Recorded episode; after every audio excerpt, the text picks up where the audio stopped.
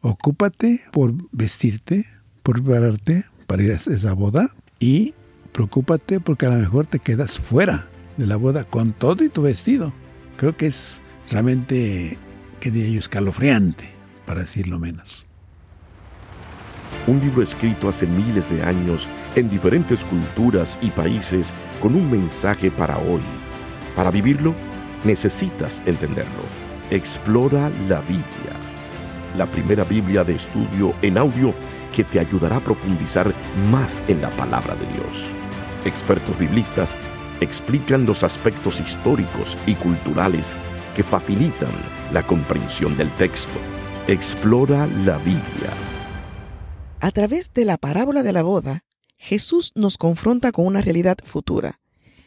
Muchos que pensaron entrar en la fiesta no lo harán. Y de quienes pensamos que no entrarían, nos llevaremos una sorpresa. Te saluda Lloyd Ortiz, expectante con la conversación de hoy junto a mi gran amigo el doctor Alfredo Tepox, con quien analizaremos el capítulo 22 del Evangelio de Mateo.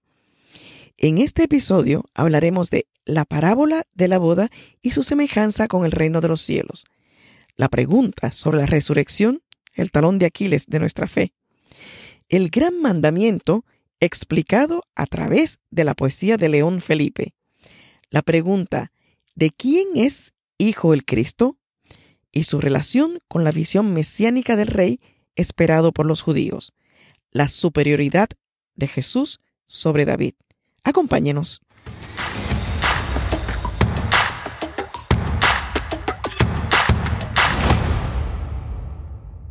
Con la parábola de la fiesta de bodas, Jesús quiere enseñar que de hecho no entrarán en el reino de los cielos todos los que piensan que van a entrar. En cambio, otros que no esperan entrar estarán dentro.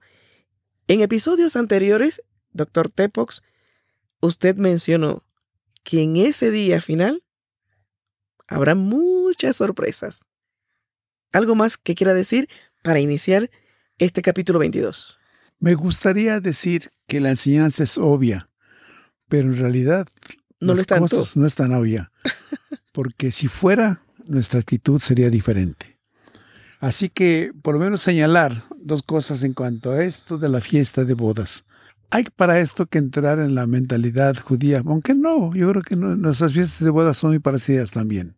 Y hay varios requisitos, hay cierta etiqueta para asistir a una boda, pero además hoy día se pide un RCBP, reservar anunciando que voy a estar presente en la boda, prepararme para esa boda. Hay quienes estrenan ropa para esos días, pero hay quienes piensan no, no, no quiero ir, y puede ser que los contrayentes, tanto el novio como la novia, tengan un interés personal en esa persona que no quiere ir y le insistan a ir a la boda. Y aquel se puede resistir, aquel o aquella se puede resistir a no ir.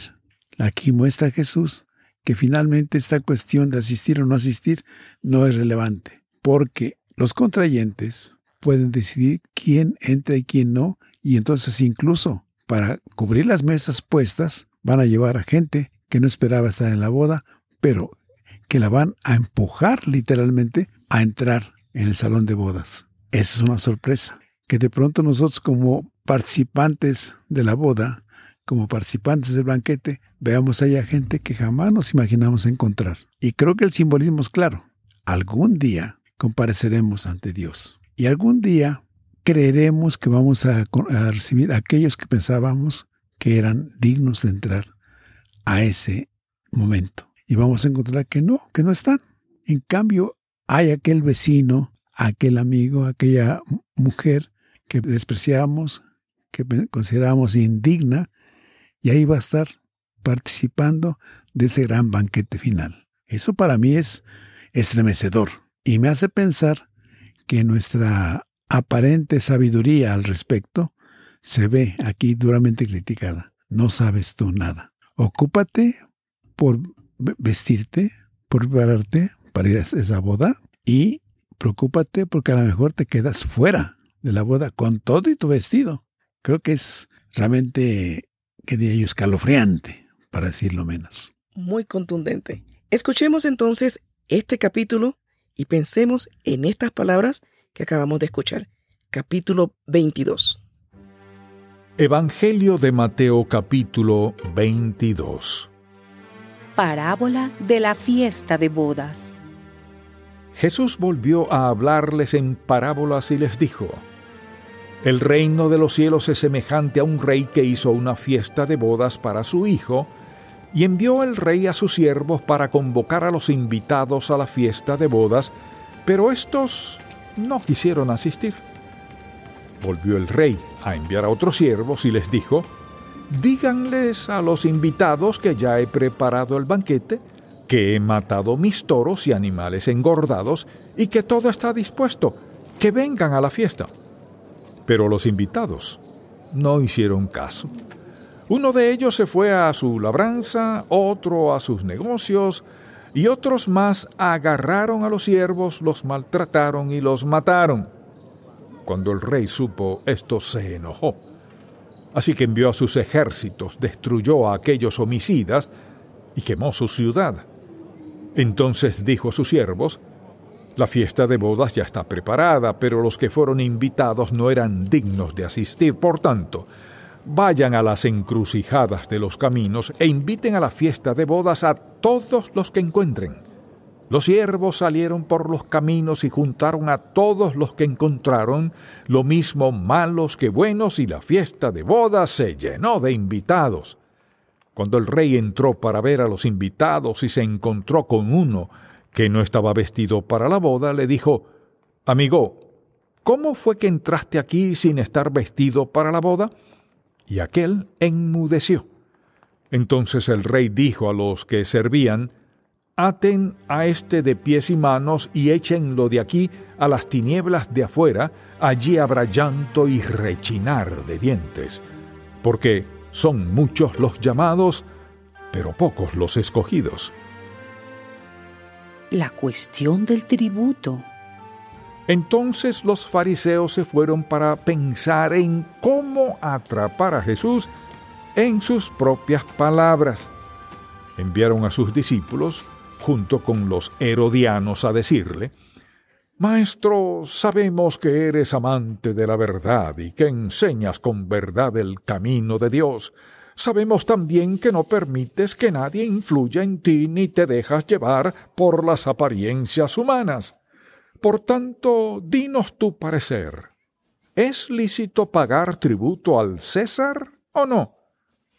Pero Jesús, que conocía la malicia de ellos, les dijo, Hipócritas, ¿por qué me tienden trampas?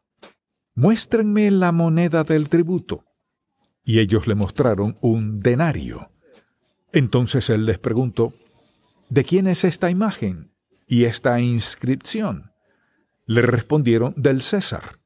Y él les dijo, pues bien, den al César lo que es del César, y a Dios lo que es de Dios.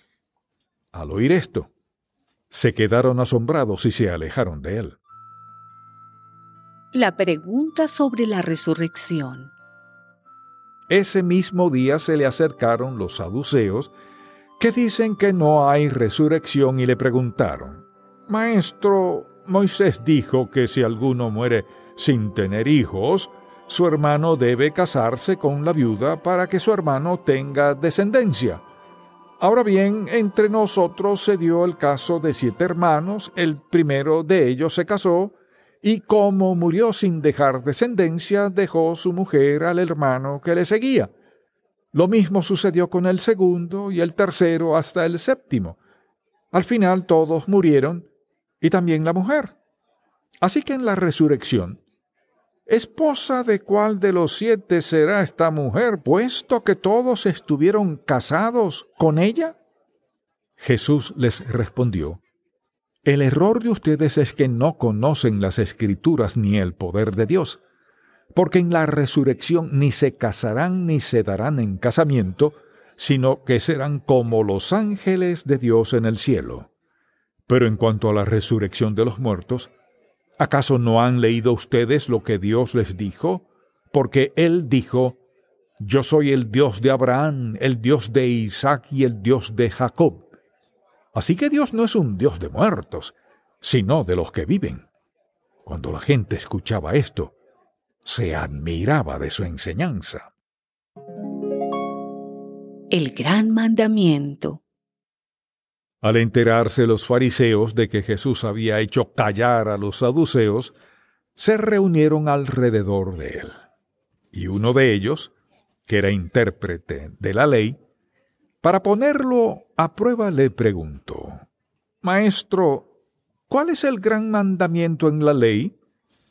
Jesús le respondió, Amarás al Señor tu Dios con todo tu corazón y con toda tu alma y con toda tu mente. Este es el primero y más importante mandamiento.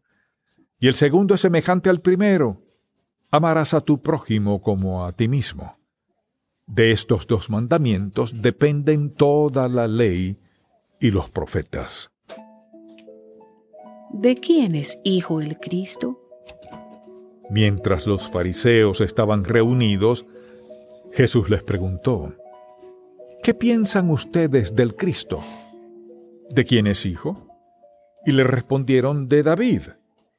Entonces él les dijo, ¿y cómo es que en el Espíritu David lo llama Señor?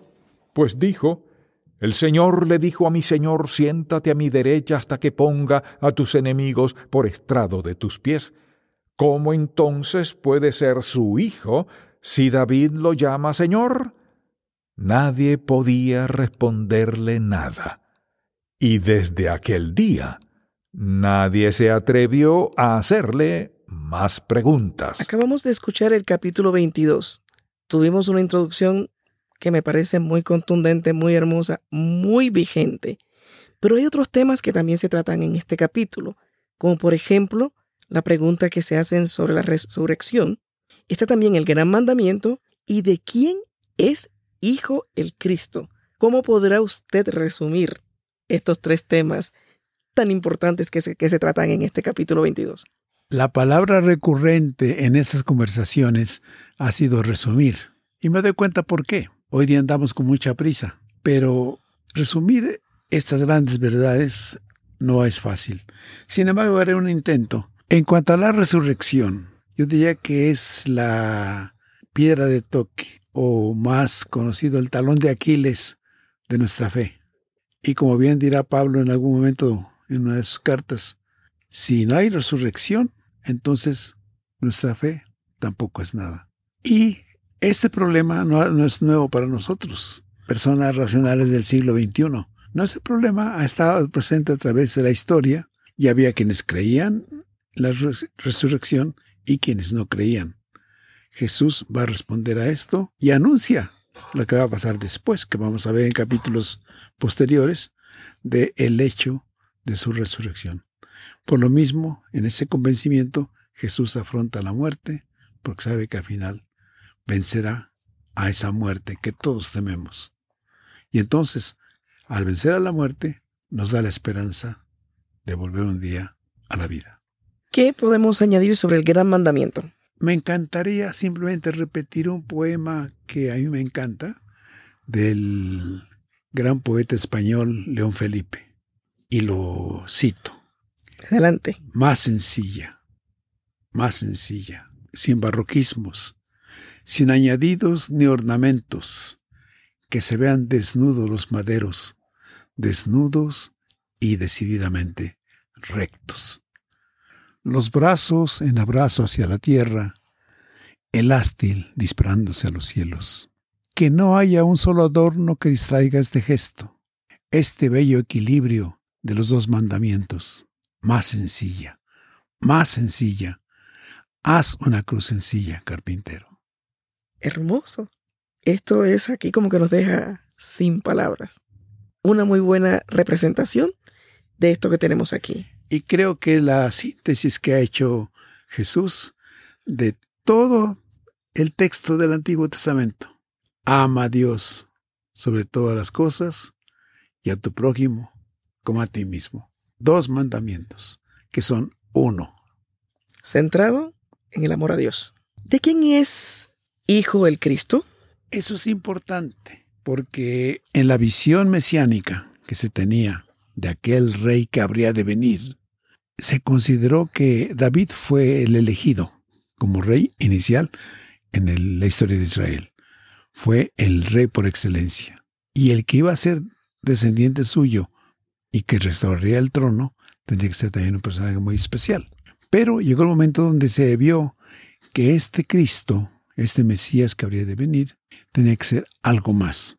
Entonces ya desde el principio del Evangelio hemos visto que Jesús es engendrado por el Espíritu Santo, o sea, es hijo de Dios, y que Jesús aquí claramente es incluso superior al supuesto padre humano o ascendente humano que era David, porque cita las escrituras y hace notar que aún David, que se suponía el padre de ese futuro rey, le llama Señor. Dijo el Señor a mi Señor. Entonces, citando las escrituras nuevamente entra el énfasis, el cumplimiento de las escrituras y la superioridad de Jesús sobre David mismo. Concluye este capítulo diciendo, nadie podía responderle nada. Y desde aquel día, nadie se atrevió a hacerle más preguntas. Espero que usted tampoco se atreva a preguntarme más. Eso no se lo garantizo. De esta manera concluimos el episodio 22 y les invito a que sigan con nosotros con un nuevo episodio que estoy completamente segura será de gran bendición para su vida. Muchas gracias por su atención. Un libro escrito hace miles de años en diferentes culturas y países con un mensaje para hoy. Para vivirlo, necesitas entenderlo. Explora la Biblia. La primera Biblia de estudio en audio que te ayudará a profundizar más en la palabra de Dios. Expertos biblistas explican los aspectos históricos y culturales que facilitan la comprensión del texto. Explora la Biblia